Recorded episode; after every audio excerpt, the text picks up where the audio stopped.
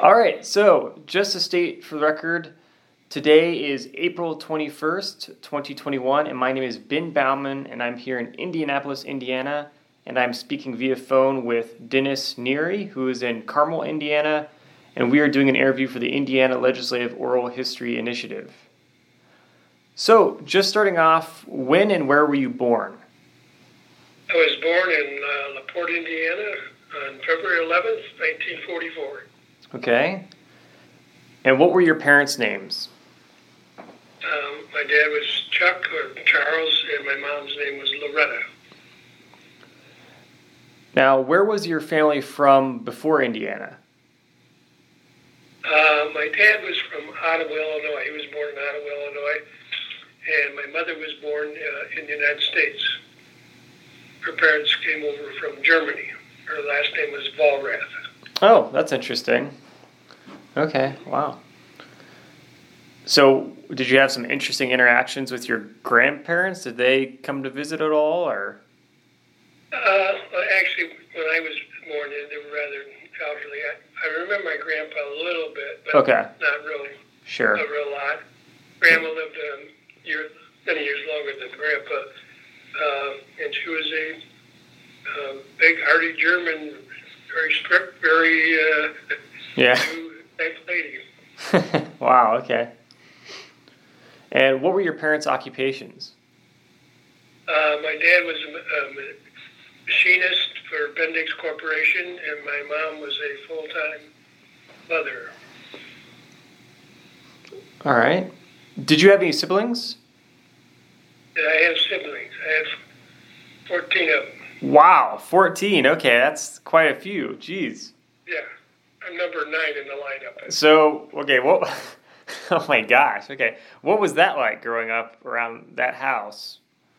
Uh, it was pretty chaotic. Uh, you know, when you got that many people in one household, uh, you know, there were lots of good times and bad times. You know, and you uh, just learned to live with, you know, a lot of patience. Had a, uh, my dad was pretty strict. Uh, my mom was not quite as strict, so we always went to mom if we really wanted something. uh, it was just interesting times. Uh, uh, in the 50s uh, growing up. Uh, a lot different than it is today. But uh, one of the things, the stories I always tell is that, you know, when I went to college, it's the first time I slept in a bed by myself.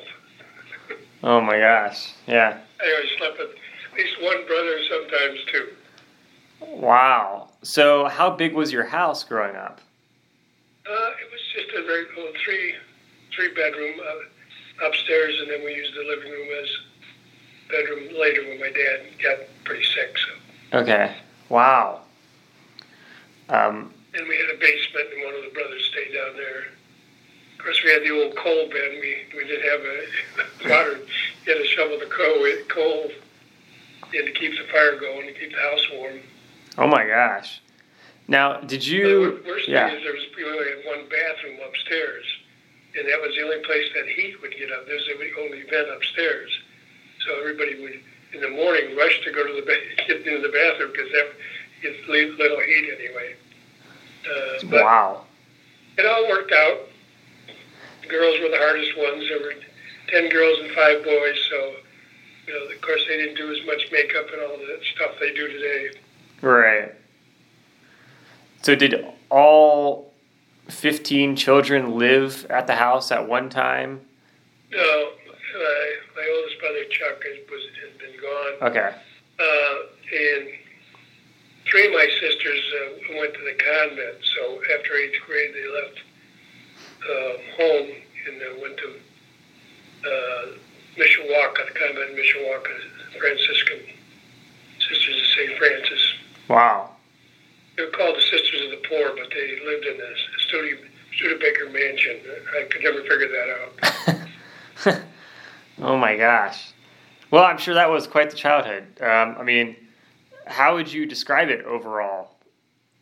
Overall, it was, you know, you don't know any better, but it was good times. We all, you know, we didn't uh, expect a lot, and we all, all, you know, when we got old enough to work, I, I mean, I had a paper out when I was in fourth grade. We all chipped in, and you know, helped out. So uh, uh, seemed like my mom was, you know, having a baby every two two years. It was like a thirty year span there. Yeah. Uh, and uh, I always say my dad was in the hospital so much they thought he was a doctor, but. Uh, wow.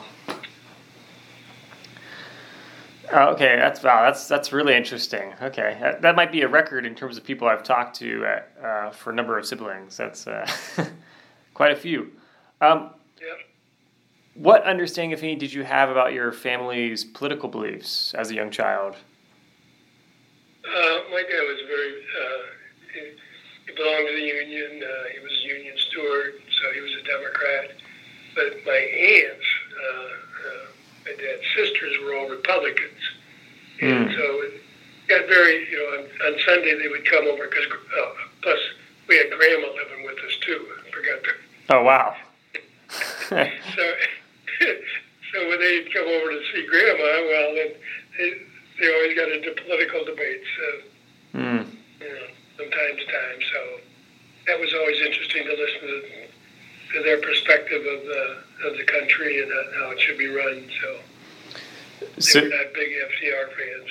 Oh, okay. So, do you remember those political debates pretty well then? Uh, fairly well, yeah. Interesting. And then, you know, there's like every two sides to every story, and it depends on yeah your, your viewpoint of it. right, right. And uh, what schools did you attend as a child and teenager? Uh, I went to uh, St. Joseph's uh, School. We all did. Of course, we walked to school. There was no buses. Uh, it was about a mile and a half walk every day. With my brother made us uh, walk in single file the lines, and he'd, he'd be in the back. If we didn't go fast enough, he'd step on our heels. oh my gosh so we, we uh, all went there uh, to uh, elementary school through eighth grade. Okay. And then I went to La, LaPorte High School. The high school is right across the street from the grade grade school. Oh, okay, sure. It's a public high school. Yeah. How would you describe your educational experiences at those schools? I, I think they were, you know, St. Joe me a lot more, a lot more advanced than uh, the uh, high school did, and for you know, in math and algebra and things like that in English. So that was the the one difference. But uh, as far as experience, I mean, we didn't have any uh, physical education. Basically, we, that was recess time, uh, so that was new and uh, workshop and things like that. So the, the public's had more variety of, uh, to expand to. Right. Did you have any favorite subjects in school? Uh, history was one of my favorites. Yeah. Okay. Uh, did you take part in any extracurricular activities? Uh, well, I was on. I went out for football. Uh, the my freshman year, I was 99 pounds. I was wow. lightest foot on, on the team. Yeah. And uh, I was the fourth string quarterback. Well, by the end of the season, the other three got hurt, so I was a quarterback for the last couple of games. Oh my gosh, that's crazy! so by attrition, I was I moved up the ranks. How, how did you uh, do as a, as the quarterback? Not well. Not well. uh,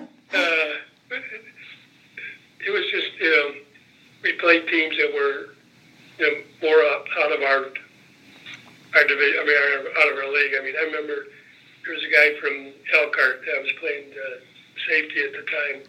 So he comes up. He was a big fullback. And he ended up being um, one of the All Americans, but he probably weighed like 240 or something like that. So he comes running through there. I'm the last guy in the safety. So I grab onto him about the 30 yard line. He drags me all the way into the end zone. Oh my gosh. I, I held on, but yeah, D- didn't help. Yeah, yeah. Wow. And, and I, uh, but baseball was my true love, so I uh, made the baseball team, and uh, that was before we had uh, baseball championships. But we won our uh, when I was a junior, we won the uh, league we were in, whatever the, all the with all the high schools, uh, we won that. and we had a guy on there named Ron Reed, uh, who went on and played uh, basketball and baseball at Notre Dame, and then he went on to the majors and played for the White Sox, uh, Wow. the Phillies. Uh, he played about 15, 16 years in, in the majors. That's cool. Yeah. Yeah. So what posi- what position did you play in baseball? I played center field. I was batted second because I was fast. Uh, Yeah. I led, I led the team in stolen bases uh, both years. Wow. Okay. then we only played 20 games. Yeah. Still. Uh, Yeah. these days, a little different. That's cool. And then during the summer, I played in the summer league. Um, my dad had a baseball team called Laporte Sportsman. And uh, of course, I started as a bat boy and ball chaser. You know, you had to go chase the foul ball. Right. you didn't have that many new balls. So we, uh, that's how I really grew up in a baseball family. And my dad was the coach at St. Joe for football, basketball, and baseball. So we would, uh, like when my dad got home from work at 4.30, uh, or 4, yeah, about 4.30, we, the boys always ate on the first shift, waiting shifts. Okay. And the boys ate on the first shift, so then we'd go with dad to whatever we were, we were doing that time of the year, football, or ba- baseball, or basketball. So uh, that was one good thing because then we didn't have to wash any dishes. Right. Yeah. That's that's that's really wild. Yeah. Eating shifts. That's crazy. Yeah. Did you uh? Did you get? Did you ever go with your dad or something to any professional baseball games, on like a road trip or anything? Yeah, we used to go up. Uh, he, he got vacation around the Fourth of July every year for uh, two weeks, and so we'd go up to Cubs. We're, I was a big Giants fan, and so Oh. was my dad. Yeah. My, my mom was a big Cubs fan. Okay. so we would go always go up and, and catch a game and uh, go to uh, a nice restaurant in Chicago, and then go up to uh, Racine, Wisconsin. We had relatives up there, yeah. and we stayed with them. But I didn't go every year because what you know, we had to take turns of going when if it was our year or not. So Right. Yeah, that's fun. Okay. What were your views of the state of Indiana or about being a Hoosier as a child? well, I really didn't know uh, a lot more because it, we didn't do a lot of traveling. We didn't do Yeah. go outside the state too much. Uh, I delivered the paper, but I didn't read it that much. Yeah. So uh, I was more interested in uh, history stuff and sports. I'm probably more interested in sports than I was a lot of other things. But uh, it it seemed to be, you know, a good good state. There was uh, my dad always felt that the workers were not represented enough in the state, and it was more of a business community. So uh, our business environment. Uh, Yeah. especially in the little town of Laporte. And where did you end up going to college? Uh, it's funny, there was a guy that played on my dad's team uh, who was the uh, coach at um, Murray State down in Kentucky. So he gave me a uh, sort of a, a, te- little ride, pays for your books and part of your tuition. Oh. I went down to down to Kentucky to play baseball. Well, when I got down there, the, the coach had signed up with Central Michigan, so there was a whole different coach down there. So Wow. I really did play much down at Murray State, and then I ended up working at the Dairy Queen, making more money and having more free time. Because baseball was a fall sport, then you were indoor working, and Yeah. in the spring, and you you know it was it was a full time sport, which I wasn't used to. So Yeah. Okay. Sure. And what did you uh, study at Murray State? history and political science. Oh, okay. Cool. And so after Murray State, where did you go? Uh, I went up to uh, uh, back home to Laporte, and there was a teaching. Uh, I graduated in January, and so there was a teaching job for a lady that was on pregnancy leave. So I taught at a high school uh, called Boone Grove. It's a little school up in Valpar- Valparaiso area. So that was my first teaching job.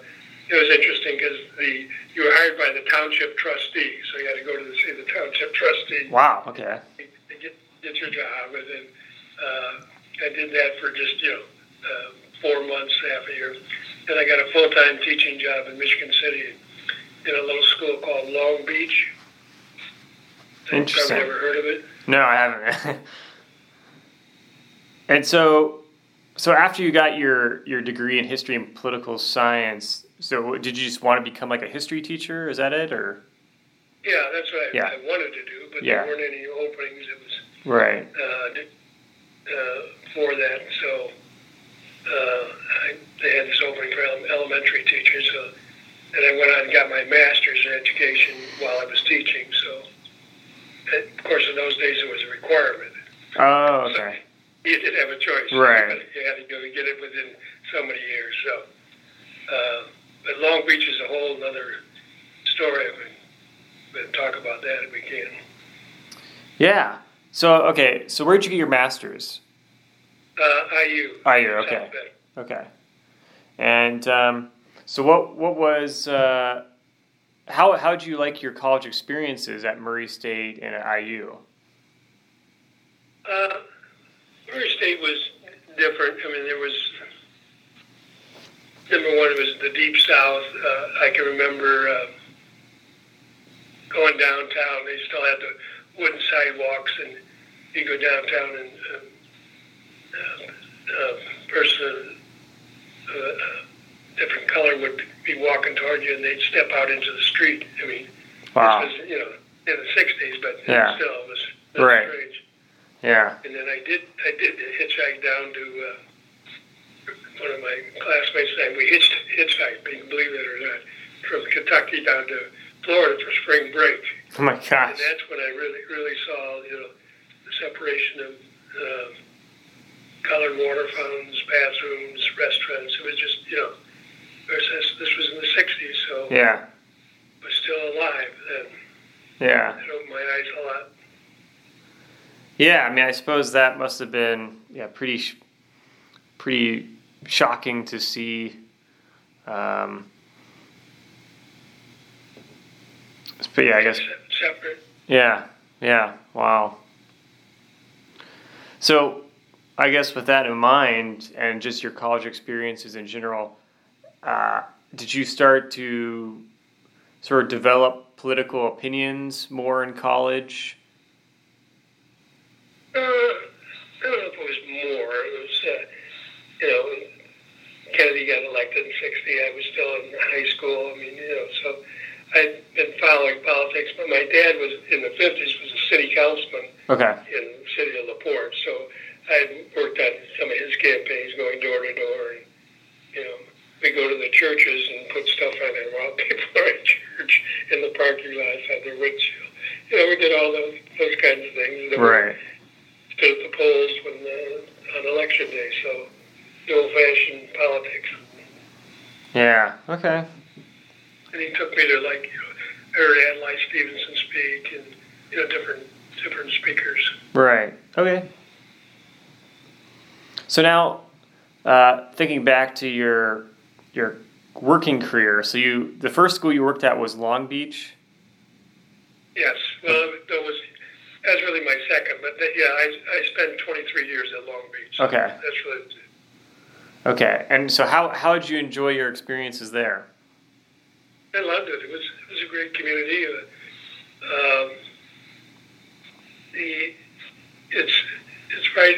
Of course, it's right on the lake, uh, but it has a great history. Uh, uh, Al Capone and all the mafia guys had homes there in, Oh, in wow. Beach, and they had tunnels connected. So in case one got raided, they could take a tunnel up to somebody else's house. I mean, it, it has a really unique history. And then uh, when the steel mills came in, a lot of the executives bought homes there. It's um, sort of like a Carmel. It's an expensive place to live. Uh, luckily, I was able to find a small house to live there and raise, you know, start my family. Yeah. Yeah. Wow, that sounds yeah, it does sound pretty interesting. So we had, had a lot of good students too because their parents were concerned about, you know, right. their education. Yeah.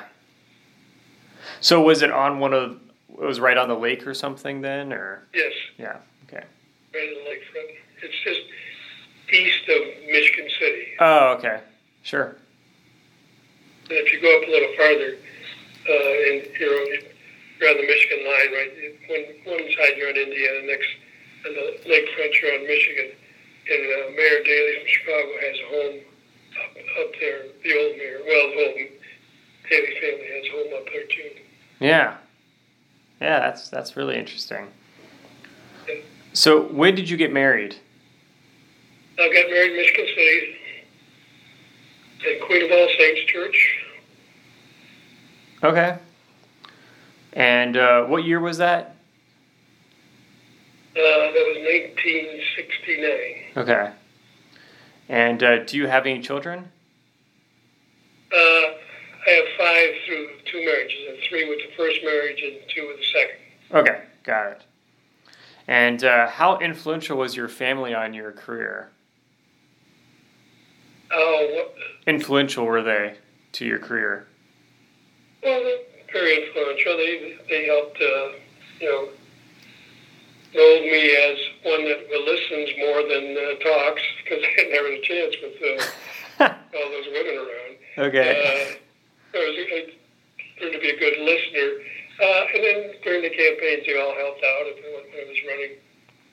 Uh, I will say, just going back a, a step, in 1968, I was a campaign coordinator for Robert Kennedy up in LaPorte. Oh, wow. Did a little parade. I got a picture with him and Ethel, and uh, we were going riding through, through downtown LaPorte, and uh, Robert Kennedy had a book called uh, To Seek a New, Newer World, and I was supposed to get him to sign it, but he was busy with, you know, talking to people and waving things. So Ethel said, here, I'll sign it. So she signed it. It was fun sharing the back seat with you. Love, Ethel. That's funny. Yeah. So, so anyway, and then in '69 I got married, uh, and three, two boys and a um, girl with uh, my first. Okay. So, how did you become more seriously involved in politics? Well, I the uh, state senator that was representing representing us who was Republican wasn't doing a uh, what I, I thought enough for education, and so that's how I. Is, is that what you're asking? That or how did I first get involved? Or Yeah. Yeah, so like yeah, how did you get your career rolling there in politics and you know how how yeah. well, I, I belonged to the Young Democrats, and then I'd help people on campaigns. Uh, Birch Bayh, uh, John Brademas, who was a congressman up there.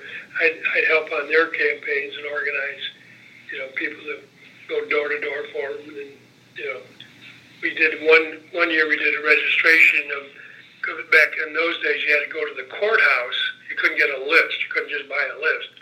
You had to go to the courthouse and then you get the, you, check and see how they voted, if they voted, you know, straight Democrat, uh, you know, nine times in a row or ten times, and you put their name down because you thought you, they were going to vote.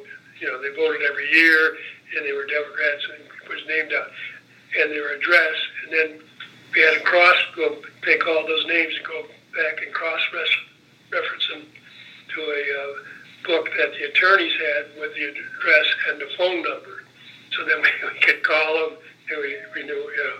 So it was a long process, but I got a lot of high school kids to do it and uh, the congressman would always pay for the pizza dinner afterwards. So Oh, okay. it all worked out. Yeah. That's neat. Yeah. So that's when I really got started doing that, organizing and, and uh, doing different things. Yeah, okay. And uh, so, when did you decide that you wanted to run for the General Assembly? Well, I in, in uh, probably 1975, Okay. I started thinking about it and looking into it and talking to different people and seeing, see what kind of support was out there. if it was doable, and uh, it, was, it, it was funny because we had one senator for the, the for the district, but we had two representatives for the same district. That's how old that. You know, Yeah. I go back to the way I do it. Not single districts, but they had two member districts. Some had more than that. So uh, those were Democrats, and I th- I knew I couldn't beat either one of them in a primary. So I uh, put my hat in the ring in uh, '76 and ran against uh, a Democrat who had been the, the last time there was a Democrat state senator. He was an insurance guy and getting a lot of money to the party and all that. So I, I had run against him in the primary, and I, that was probably my closest race. I, I beat him by like 400 votes because there's, there's not a lot of voter, voters in the primary. Sure. And once I won that, then I went on to the general election, and that was the Carter years, and so the Democrats did well. Yeah, okay. And as you initially became involved in politics, did you have any key issues or legislation that you wanted to work on? Well, ed- education was always, you know, I didn't think there was enough funding for schools, and I didn't think they paid attention to the, the needs of the teachers and some of the students. They just lumped them all together and said, you know, this is what you get. So, Okay. um, and then we have a little railroad up there called the South Shore. I don't know if you know that about that or not. Uh, not much. Yeah. Okay, it's it's a little commuter railroad. It goes from South Bend to downtown Chicago. Oh, okay. Interesting. And, uh, I mean, I, before I even went down, after I got elected, the day I went, went down to Indianapolis in 1977, there was an ICC hearing in Michigan City because the railroad was going bankrupt. And so uh, I said I was going to go and try to set up a district and get find some funding for it, and I did. So. Wow. Okay, that's cool. Of course, we were the majority in the Senate uh, back then. I know it's hard to believe. yeah, that's right. Things have changed quite a bit since then. Yeah. yes. So, did you have a particular campaign strategy when you were running for the General Assembly? Uh, yeah, I, I figured um, Michigan City uh, is basically Democratic, so you have to come out of Michigan City by at least 2,000 votes ahead of the Republican. Yeah. The county is basically Republican, so you got that. You can't lose that by more than 2,000 votes. You know, that's so that offsets each other. So the key is Laporte. So uh, I spent, and I'm from Laporte, so I had a, a, a good base there. So that that was that was my strategy, and it, it, it paid off. So Yeah. Okay. Do you so? Do you remember what your first election day was like? nervous. Yeah. Uh, yeah, I remember the, uh, we didn't know we were going to win or not, so we didn't have a big party planned or anything. You know, Yeah. the first time I'm 32 years old. Yeah. You never know. So we we just had a little get together at the Holiday Inn with a bunch of the workers. So uh, and I won by 1,700 votes. So it was. So I really didn't have any real. I mean, I was excited and all that, but, you know. But it was a matter of I, I didn't. You never know if you're going to win or not. Yeah. That's the way it was. So. Yeah. But then four years later, I ran against the same guy because he, he thought he lost on a fluke. And I beat him on a fluke the first time. Well, this time, the second time, I beat him by 3,400. I Okay. him. And that was the year Reagan ran, uh, ran for president, 1980. And, you know, Reagan swept the county and everything else. In fact, I, would, I won and another judge won. We were the only two Democrats on the whole ballot to, to win in 1980. Wow. And the funny thing was, I had a big plan, a party plan on the second time. Nobody showed up because Anyone thought you were gonna win? Judge and I were the only two that won. Yeah. Oh my gosh. Yeah, That's so crazy. sort of funny. Yeah. Wow. So, how did your feelings change with each re-election that you had? Uh, just uh, stronger and stronger. I, I felt that you know, but I worked worked that. I, I you always run as as if you're behind. If you don't if you don't have that Yeah. feeling in your belly, then you, you're going to lose. You, Right. You got to just do everything that you did in previous campaigns, maybe a little more than others. It's easier to, to raise money when you're incumbent than it is when you're just first. That was the other thing. The first time I ran it, ran on a shoestring budget because you know nobody wanted to even take a chance. Even the teachers union was. I had to convince them to support me because they were afraid that if, I lost, that this guy was the head of the labor committee, and a lot of the education stuff went through the labor committee, and they they were afraid to go against him. But in the end, they did support me. Yeah. Okay. And so, thinking about the first time that you were ever elected, what was it like to walk into the state house your first day as an elected official? It was,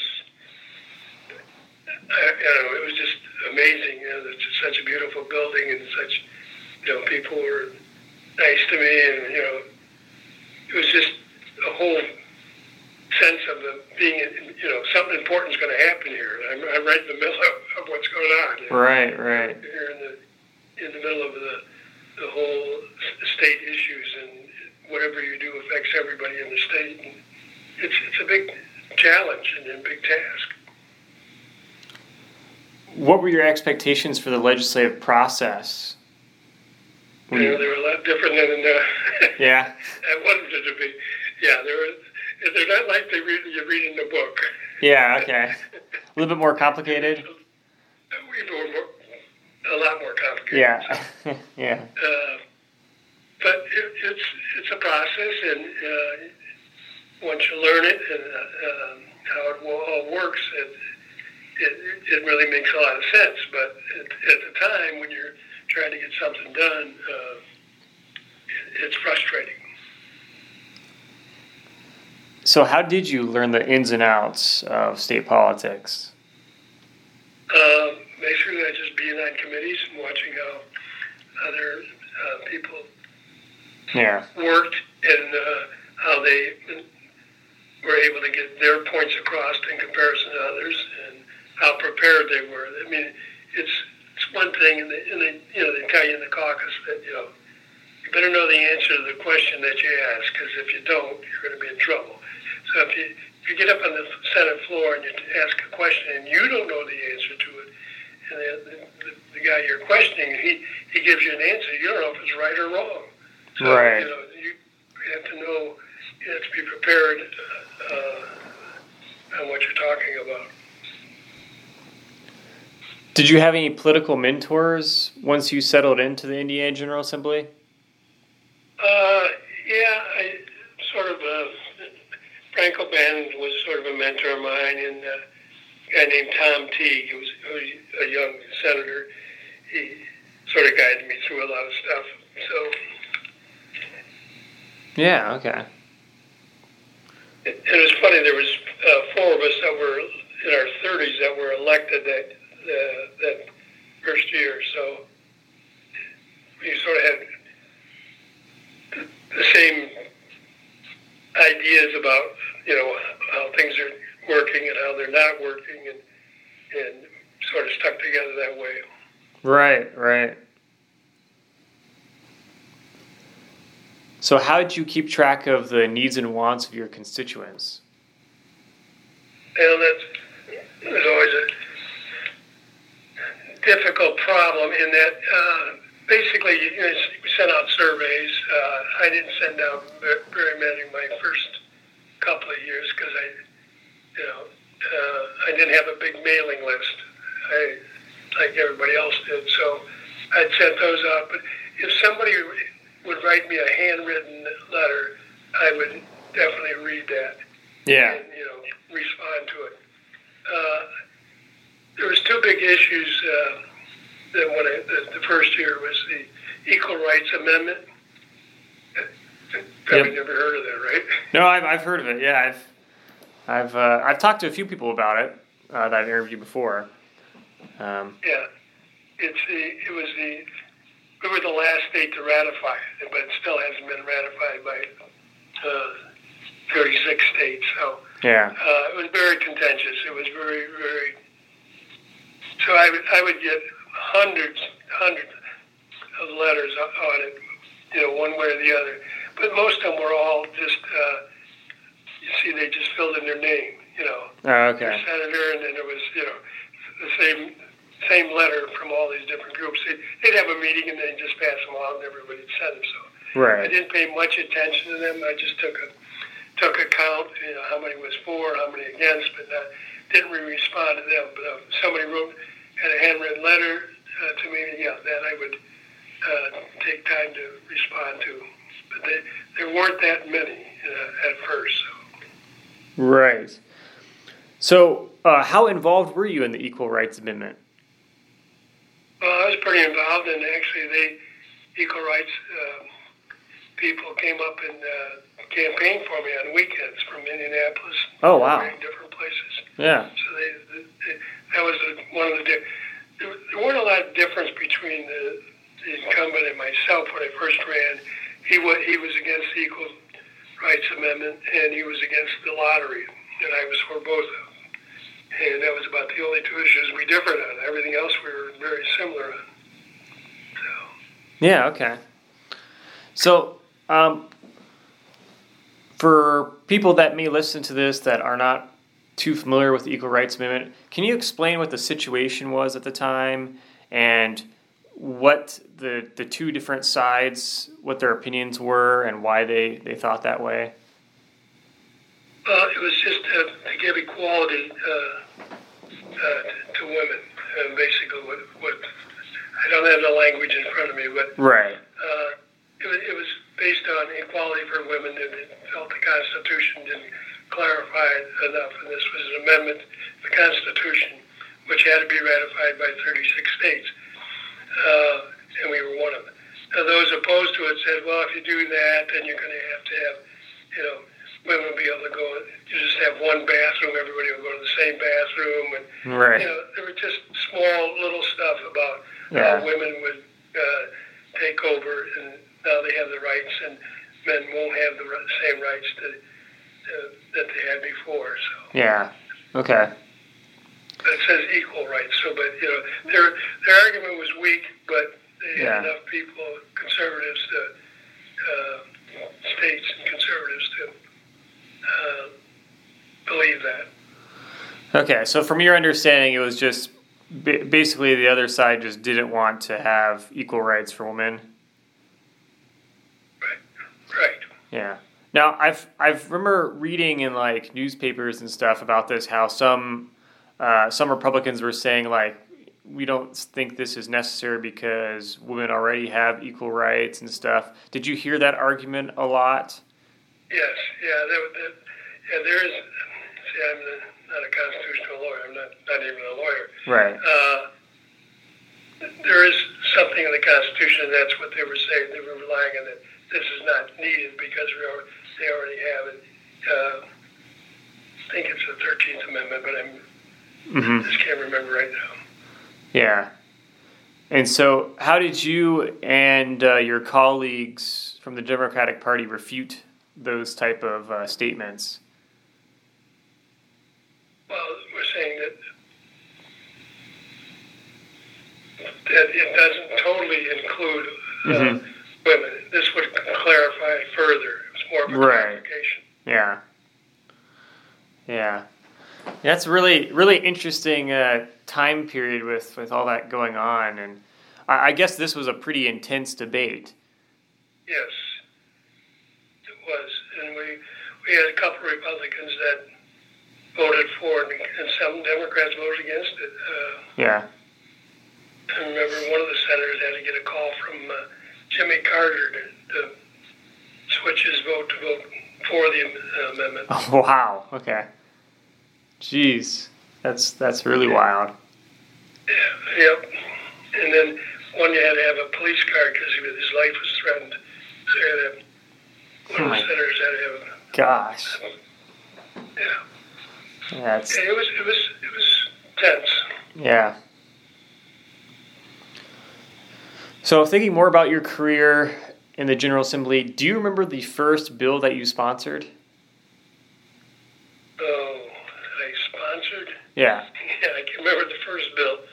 Uh, the first bill I had it was brought to me by the Department of Natural Resources, and basically it said that a hunter had to get permission to hunt on a land uh, from the landowner to hunt on his property. Okay. Okay, pretty simple, right? Yeah. Yeah.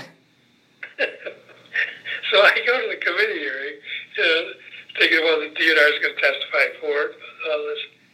Well, the place was packed. The, the committee room was packed. Oh my Because god. those committee rooms are small anyway. But Yeah. Uh, it, it was packed. So I get up and I testify for it, and they said, you know, this just you know makes common sense that you should ask the landowner before you Right. would go on his property and hunt. Yeah. Well, then the, the fox hunters of southern Indiana got up. and said, We have these fox hunts, and we go all over, and we're not going to we're not going to try to get a permission from every landowner to hunt these fox. We do it twice a year, and we think this bill is not needed. So, the committee chairman, uh, DNR, testified that they thought it was needed that there maybe are some exceptions when you're doing fox hunting or whatever you know sport that you're- you're doing. So Right. so it, uh, the chairman uh, just tabled the bill. but see, a lot of times things that you think make sense. Yeah. Yeah, well, I guess that's one of those things I've I've always kind of heard is that like specific like specific legislation for very localized uh, problems get a lot of attention because these people that you know are living in these communities that stuff they pay attention to um, more than some of the bigger things that they don't necessarily are connected with much but like little local issues some people can really latch on to I guess Yeah. And to me, it was a statewide issue, but anyway, it didn't make it, it didn't go anywhere. So I don't think it's been, yeah tried since. Uh, Yeah, that's that's that's pretty pretty wild though. I I would almost kind of think that it could be kind of dangerous to let people hunt on your property and but yeah. I guess that's a culture down there, so Yeah. they go ahead and do it. yeah, so yeah, yeah, different different things happening different places, I guess. Yeah. Um, Right. So, how was the regular interaction? What was it like between the different uh, members of the General Assembly, formal and informal? Um, back then it was a lot more rea- relaxed than it uh, has been in recent years. Uh, worked together on a lot of issues. Uh, Senator Miller, Dick Miller, uh, was the caucus chairman, and I was the caucus chairman. And he'd come over and he said, uh, uh, "I need three votes, you know, and on a particular bill, whatever it was." And so uh, I'd work it out so he could he'd get his three votes to, to get it passed. It would, it would be something that was not real controversial, but you know something that probably should be should have been should be done. So Yeah. uh, so in those days we talked to each other. We just you know "It's you got a problem here. We, we socialized a lot more. Uh, the Democrats all stayed at athletic clubs. The Republicans all at the Columbia Club. So it after the you know session we go there and you know have dinner there or we go out to dinner and then of course back then in the early days Indianapolis shut down at six o'clock. I mean there was Yeah. very few things open. Yeah. So- Yeah. Uh, we did a lot of that uh, together, uh, a lot more than it's I think is done today. Okay. Uh, what were the differences between the House and Senate? Uh, the Senate was more more strict on, on rules and things. I remember my, talking about my first day. I, I walked in the Senate and you know, going to session. So I go into my where I'm going to be sitting. I take my coat off and put it in the back of the chair like I always did when I was teaching. You know, I know I do that every day. Well, the, the Secretary of the Senate came over and said, "Senator, you have to keep your coat on during the, in the Senate chambers. I said, oh, okay. Get scolded for that. Yeah. That's yeah. funny. It's, anyway, uh, they're, the House is just more relaxed. Uh, they're they're slower on things. I mean, they got twice as many numbers. You know, they got 100 compared to 50. Yeah. So it's uh, and they they tend to uh, be more dramatic on a lot of things, and uh, the Senate tends to be more policy oriented and, and uh, talk issues more than the, the Senate, the House does. Yeah. Okay.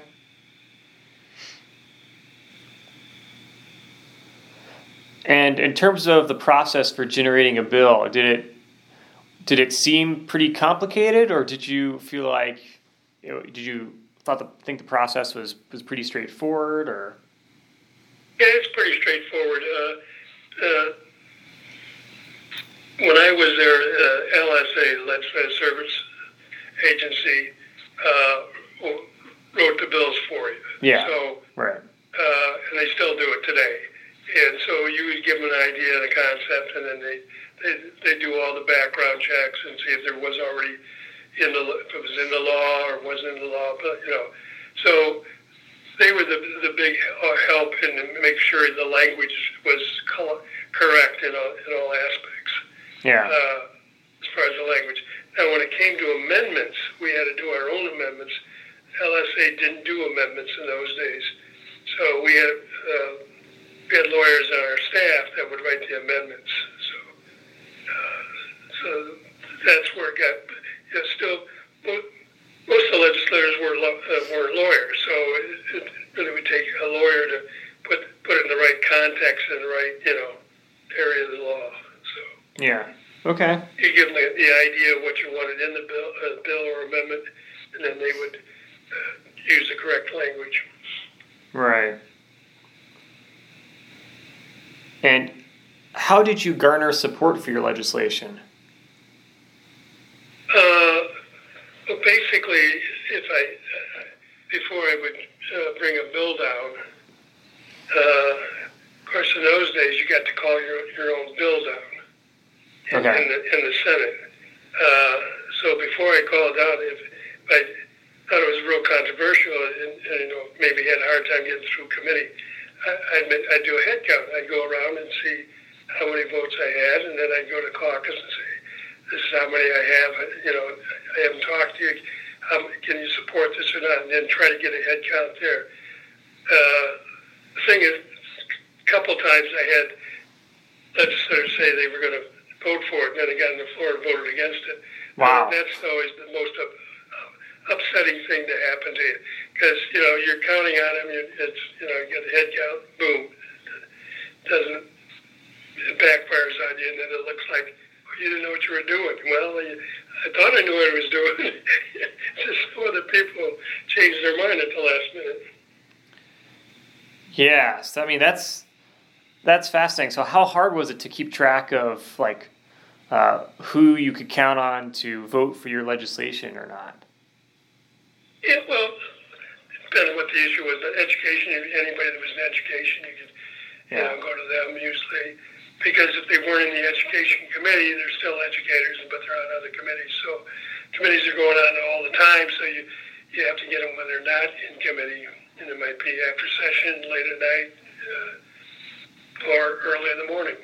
Yeah. Because the days are filled. Once it gets you get started, you, I always like to come in early uh, in the morning, and um, that's when I got things done, or late at night because people start interrupting you, and then you got committee hearings, or you're on the floor, so you you can't get a lot done then. Yeah. Sure, that makes sense. Uh, how was legislative business conducted outside of formal votes and committee meetings? How was it conducted? Yeah, was like Informally. yeah informally. How was it? How was it conducted? Like, did you have a lot of like talking with people in the hallways about trying to get support for legislation, or going out to dinner with people, or Yeah, going out. It was usually somebody had an issue. We we end up going out to dinner. okay, or you know having a cup of coffee or you know someplace away from the Capitol so you could actually talk. yeah, Yeah. Was it was it hard to talk around the Capitol because of reporters like hovering around, or? No, but there was always lobbyists, and you know, Oh. you walk out, you, you go out, and they say, "Oh, so and so's talking to so and so," you know. So then, you know, then they start rumors about you know what's going on and what's not going on. So Okay. a lot of times it's better off just to meet outside the state house. Yeah. Okay. The reporters were in the early days. They weren't. They were in the chamber, which was is unusual, but they weren't. Uh, you know, we lots of times we went across to the press club, and they, you know, we'd sit and have dinner and, and drinks with them at the press club. I mean, it Yeah. was more informal in those days. Sure. Okay. Now, how influential was party leadership when it comes to what legislation would get pushed forward or not? Oh, I think it's real influential because the uh, President pro tem controlled uh, what bills would be go to committee. Okay. So, were there ever occasions at all when people kind of bucked party leadership on something, or would they all pretty much follow in line? Well, there were times they bu- bucked leadership, but uh, on the issue. But mainly, uh, you know, in the caucus, the, the, we never had a caucus bind. I mean, as, as caucus chairman uh, when I was there, and before Yeah. me and probably after me, is that you say, I don't care how you vote, just remember the people that sent you here. Can you go back to your district and explain how you voted yes or no? Right. If you can do that, that's all I'm asking you. You know, because every district is different. Yep. People are different in the state, from north to south. So we never had a bind on things, but just saying, you know, I would appreciate your vote, but if it's you, people in your district are opposed to this, that's fine. Right. Okay. Yeah, sounds like a logical way of going about it. Um, Uh, logic doesn't work too much in this. yeah, I suppose politics makes that a little bit more complicated sometimes. Yeah. yeah. um, how often did you have to work with uh, the Republican Party to get legislation done? Well, first two years, no, because I was in the majority. Okay. Right. the next 14, it was always, you know, you could, we had, I remember I had a bill about, uh, the mayor got killed in LaPorte. It was, somebody broke in his house and shot him. Oh my Anyway, gosh. Republican, the House had a bill, I had a bill very similar, and so, of course, the Republican bill passed. Yeah. the language was the same, but Yeah. but so, which is fine. I, the, the poor thing that it, it, it passed. Yeah. I never had a pride of authorship. Some guys do. It, it's nice, but Right. you know. And the other thing, well, in those days, I, I think they changed it, but uh, in the Senate, you had to be present to vote. You know, so your voting record, you might you might have been in a committee or you might have been in the hall, missed a vote. Well, then you you never. There was very few people ever had 100% voting in the Senate. In the House, the neighbor could vote for you.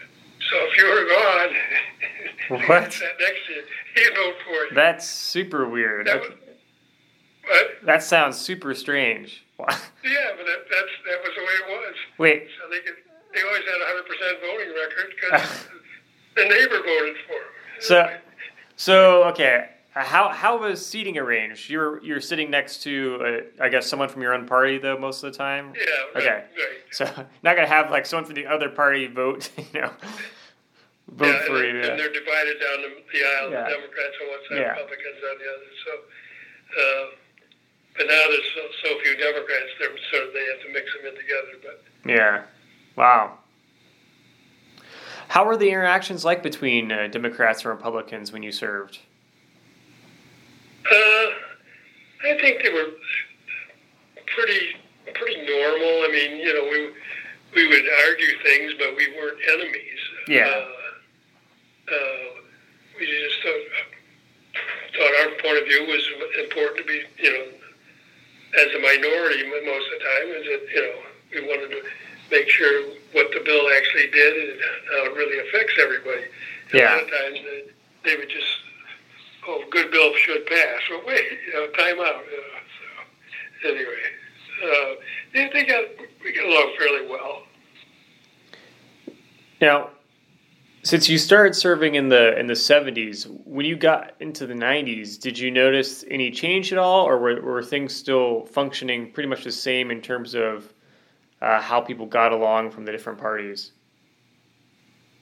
Um, I think they were starting to get more hostile t- towards each other Okay. uh, in the 90s. In the 80s, uh, it was, you know, we went, uh, when I was elected, there were uh, 20, was it 27 Democrats?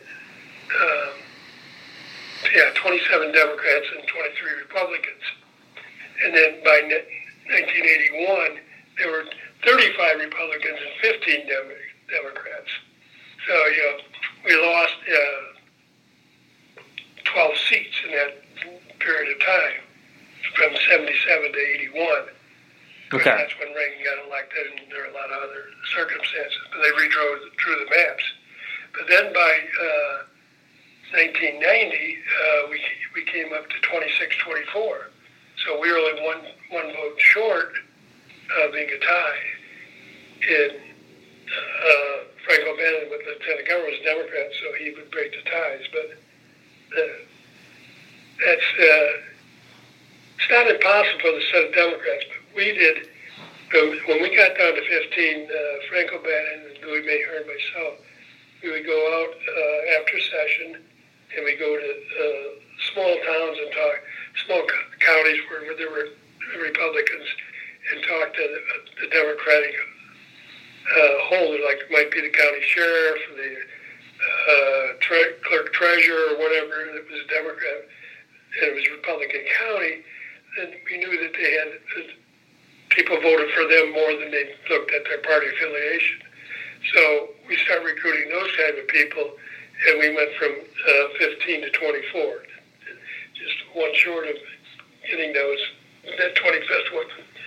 So it's a matter of recruiting, and you got to go and you know it's a Republican state, but there are still some good Democrats that are elected in these counties, and they can be recruited. Yeah. Yeah, that's interesting. Okay. Now, when you served in the Indiana General Assembly, uh, from your experience, what does the public not know about the Indiana General Assembly and how it operates? Uh, I think probably the conference committee is what they, they don't know or how it operates. Okay.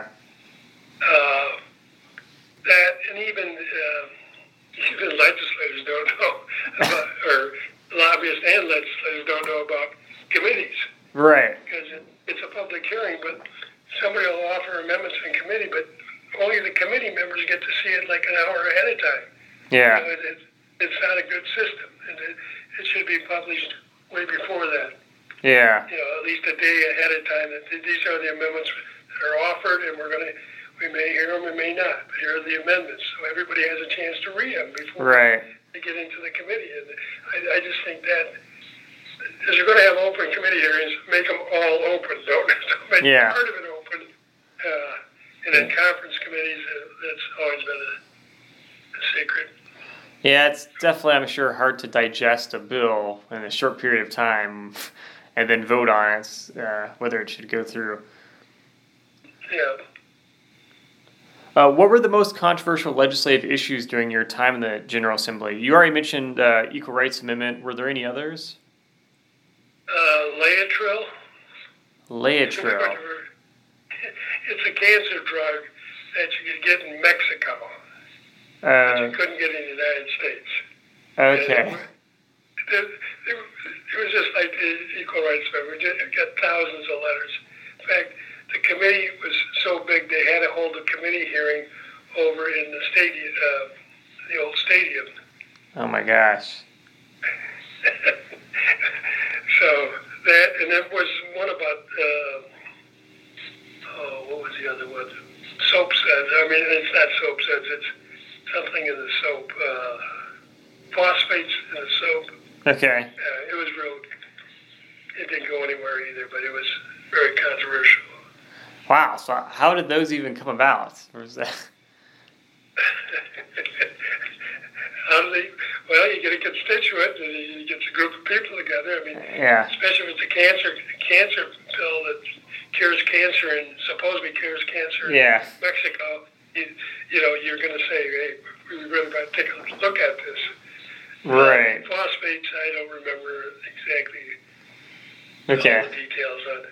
It sort of just died its natural death. Did you have any involvement in like in, in like the debates regarding those pieces of legislation, or were they just kind of things that were going on during your time? Yeah, no, I, I stayed away from it as far as I could. Okay. Fair enough. Number one, I didn't believe that there was a drug in Mexico that can cure cancer. right. I Right. mean, hopeful, but I, I was, uh, you know, I didn't, Yeah. Didn't see any studies on it. I Right. had some studies, but I, Yeah. I It's you know, I didn't trust them. Anyway, yeah. Things like that usually probably are too good to be true. Yeah. Right. Uh, what piece of legislation uh, did you work on that took the most time? Uh, the South Shore Bill, Okay. uh, create, creating the Northern Indiana Community Transportation District. Oh, okay. Uh, it covers uh, four counties: St. Joe County, LaPorte County, Porter County, and Lake County. And Lake County wanted to always control everything, as they still like to, and sometimes they do because they have the biggest population. But in order for this railroad to function, you can't have a great big board. So I proposed one man, uh, one member from each district would be a county commissioner, one of the county commissioners from all four counties, and one from the governor's office. So you got an uneven number. You got five people. You know, so it takes three to, to pass anything. So uh, that's how I set it up, and it, it's it's still surviving today, and it's th- thriving today. I mean, today they get millions of riders. Um, and before they were going to be bankrupt. Yeah. Okay.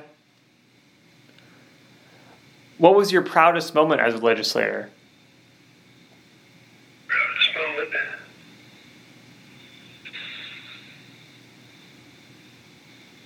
I think being sworn in, and my mom there. Yeah. Okay. Sure. And what about the biggest challenge you had to overcome during your time in office? Biggest challenge is probably uh, uh, balancing uh, my constituents back home when I go home on the weekend. We always had third house sessions. We'd have two, one in LaPorte, one in Michigan City. So that takes all set. We, we went Monday through Friday in those, those days. They don't, we didn't get off on Thursdays. Yeah. And uh, so that Saturday was taken up mainly by going to these third house sessions, and then you know you got Sunday and, and Monday you're right back down here. So that, it's a lot on the family. That, that was, that's hard to, bal- to balance that. Um, other than that, uh, I guess you know working working. Uh, the whole time while I'm, I'm down here. I did have a sub for my uh, students, but it's still um, it was it was hard to, to uh, come back because I we get done in May, so I'd, be, I'd leave in January and come back in May, and so uh, that was tough sometimes. Yeah. Okay, sure. What, in your opinion, is the most important work of the Indiana General Assembly? most important work is probably the budget uh, and education. I think that's the, in my opinion, the two most important things. Uh, I'm not real happy with the voucher system uh, because I think it's uh, hurting public education statewide. Okay. But that, the budget is the, the key. All the other things are, you know, we can live with them or without them. Right. Uh, uh, but you got to have that budget to make the state function. Yeah, sure. Um, so one of the things I I read about in the newspaper, I'm not sure if you remember about this, but uh, um, it, I read that you had worked on some legislation at some point in time to help, I guess, fight for literacy programs in the state. Do you remember anything about that? Uh, yeah, I remember something about it. I, I don't think it went anywhere, unfortunately. Okay. Just curious, because I thought it was kind of an interesting thing. I, not something I would have thought about uh, much before, so that's why I was curious. Um, but uh, okay. Uh, what about in the 1980s? I saw that you had worked on some sort of a uh, animal fighting legislation and animal cruelty legislation. Do you remember that? Yep. Um, so you, can you tell me a little bit more about how that developed and? Uh, yeah, well, there was a um, um, cockfighting going on in my district on the weekends. Wow. Uh, and then there was also the dogs involved also, but the, but the cockfighting was the big thing. And so police had raided them several times, but they still weren't able to, you know, they just move it to next week or they still had them. So I Yeah. tried to introduce the legislation to make it ille- illegal and put some teeth in the law, Yeah. but uh, unfortunately it didn't go anywhere. Wow. Okay. But I brought the issue up, and I think that's what made people aware that there's that is going on. Yeah. Do you think that's still a problem in the state to have stuff like that, or? Oh yeah. Wow. Okay.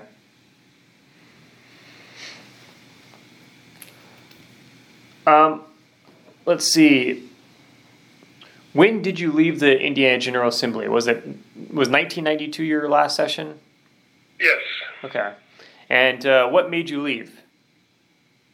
Well, I've been there. Uh, I was up for election. I've gone through four election cycles. My wife wanted to move back to California, and so I thought, well, it's time to move on. And we, just couldn't get over that 26, 24. Because then they redistricted again, and then you know everything went downhill after that, even worse. So uh, I decided to it's time to go ahead and retire. Yeah. Okay. How would you summarize your time as a state legislator? Uh, I enjoyed it. It was uh, a job that uh, has a lot of responsibility, but uh, I enjoy helping people out and trying to solve their problems and make uh, Indiana a better state. Yeah, sure. Do you have any uh, funny or favorite stories from your time as legislator? Uh, I don't know if it's legislative, but it's, uh, it's one of my favorite stories. Sure. Um, in 1987, uh, IU was in the Final Four down in uh, um, Louisiana, New Orleans, and so uh, I was lucky enough to ride down, fly down with the governor and Frank O'Bannon and a couple other people uh, to go to the games on Saturday. And uh, IU played UNLV, and uh, a friend of mine uh, from one of my constituents was uh, went to Syracuse. He had got a hold of a couple extra tickets, so I met him down there, and gave him the tickets, and then uh, the rest of them went out for for lunch at a nice uh, French restaurant. But I stayed at the stadium, and I got a hot dog. Well, I had a red sweater on. Well, unfortunately, I got mustard all over the front of the sweater. oh boy. so I have a, a look like a mess. But anyway, uh, IU wins against UL, UNLV, but it was closer than closer than the score ended up. But Yeah. UNLV, they, they go down towards the end of the game and they back up, get behind the three point line and sink it. I Oh mean, my they, gosh. they were just unbelievable. They didn't go for the two pointer. Wow. Well, anyway, IU wins. So we're driving back to the uh, uh, airport and uh, in a state police car, and the governor's in the front seat, and O'Bannon and Mahern and I in the back seat. And so uh, Frank says, "No, you ask him." And then uh, Louis says to me, no, no, Gary, you ask him. So the governor, he overhears the conversation. He said, uh, is a possibility you can uh, stop and uh, get some beer? Because there's no beer at the college games. Yeah. So, Okay. uh, so state trooper says, oh, we make these executive privilege stops all the time. So he pulls in like a little 7-Eleven, you know, they, they, there's like four state police cars pulled in there. They probably, well, I was a raid or what. So we go and get a case of beer. We go out, we fly home. They don't like to have alcohol on the plane because if he crashes, then there's all kinds of questions. Right. We, we didn't. So anyway, we go back on Monday. Of course, the Senate's in session, right? Not Yeah. the House. The House stayed down in New Orleans all weekend. Right. So we fly back down and go to the game, and then at the end of the game, uh, Smart hits the shot, and IU beat Syracuse for the national championship. So we're all happy. So this time we're going back to the airport. We're all in different cars. So I get to the airport, and uh, Governor Orr looks at me and says, "Deary, where's the beer?" I said, "Well, Governor, you, you I, I, I don't know." So he looks, he looks at the state trooper and says, "Take him where he needs to go." oh my gosh. go to state police car, go out, out, the uh, airport uh, to another 7-Eleven, get a case of beer, and get back on the plane. So Wow. but it was a sort of a fun story. yeah. Sounds like you guys were having a good time. Yeah. yeah, because IU won. We Yeah. That's right. Well, yeah. It would be a bad time if uh, IU did not win. That's true. That'd be right. different Yeah. story. Yeah. uh, did you have any regrets as a legislator? Regrets? Yeah. Uh, just uh, that we, the study committees were sort of a waste of time. I wish they had more uh, impact.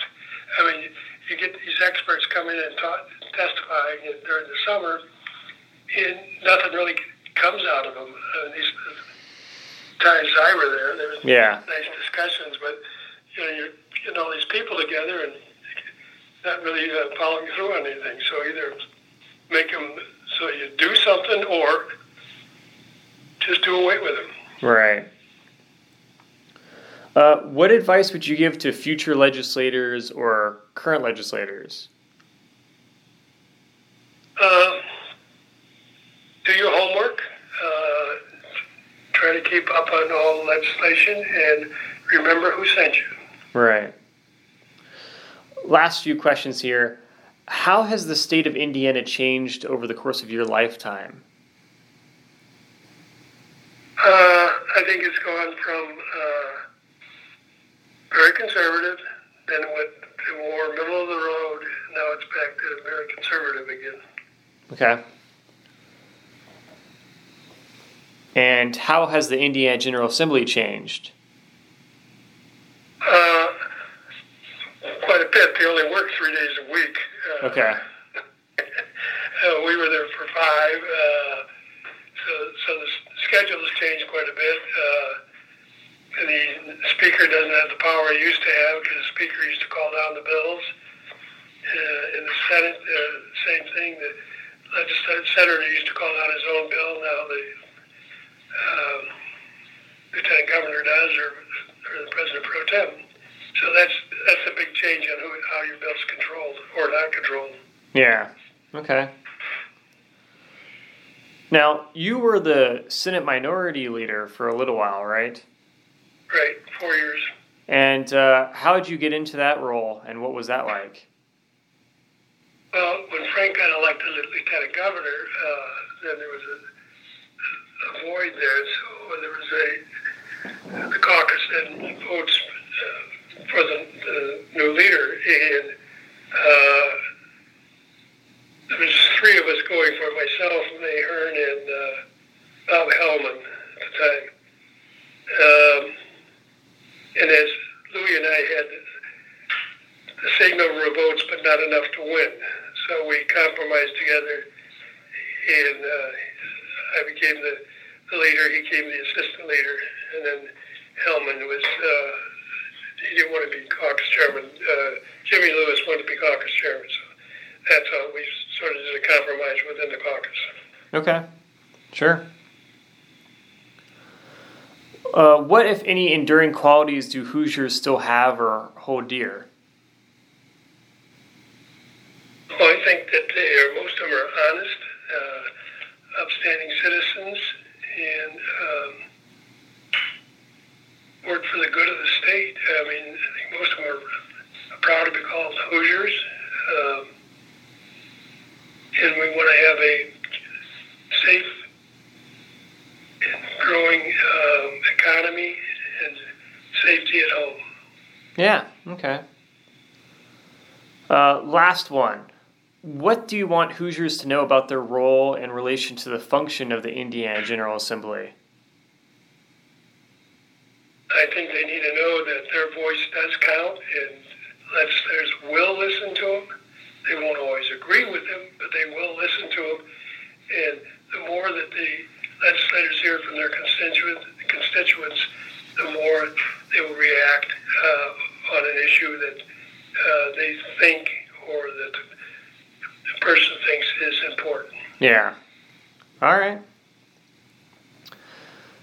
Sounds good. So, is there anything that uh, we did not talk about that you want to mention at all, or? Uh, I also was the uh, after California, I was appointed by Governor O'Bannon to be the uh, uh, head of the Education Employment Relations Board. Oh, okay. Uh, and that that was so I, I, I've seen all sides. I've seen the legislative side, the executive side, and then uh, now I'm uh, well, I'm retired now, but I did uh, lobbying, so, so I've been out in the hallway too. Yeah, okay.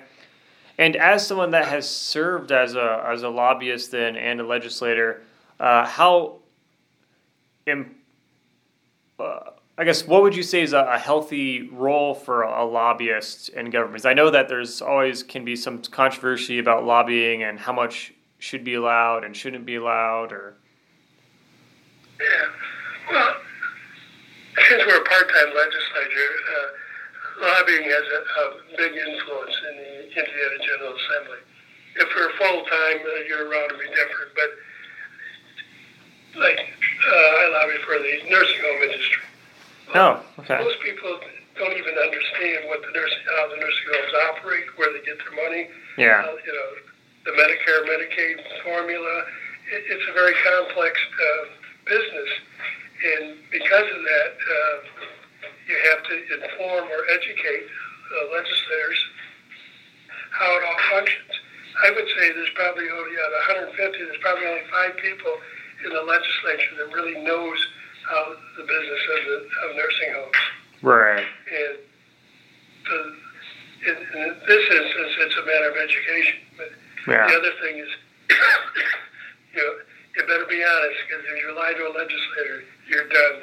right, yeah, sure, So, good or bad, I tell them one way or the other what it is, but you tell both sides. but if you don't, then you're going to be in trouble. yeah. No, that that definitely makes sense.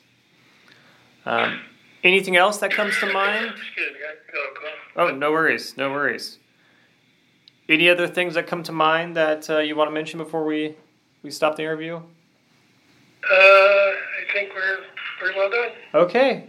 Well, uh, thank you so much for taking part in this project. Um, I'll probably have your interview up within the next uh, few weeks or so.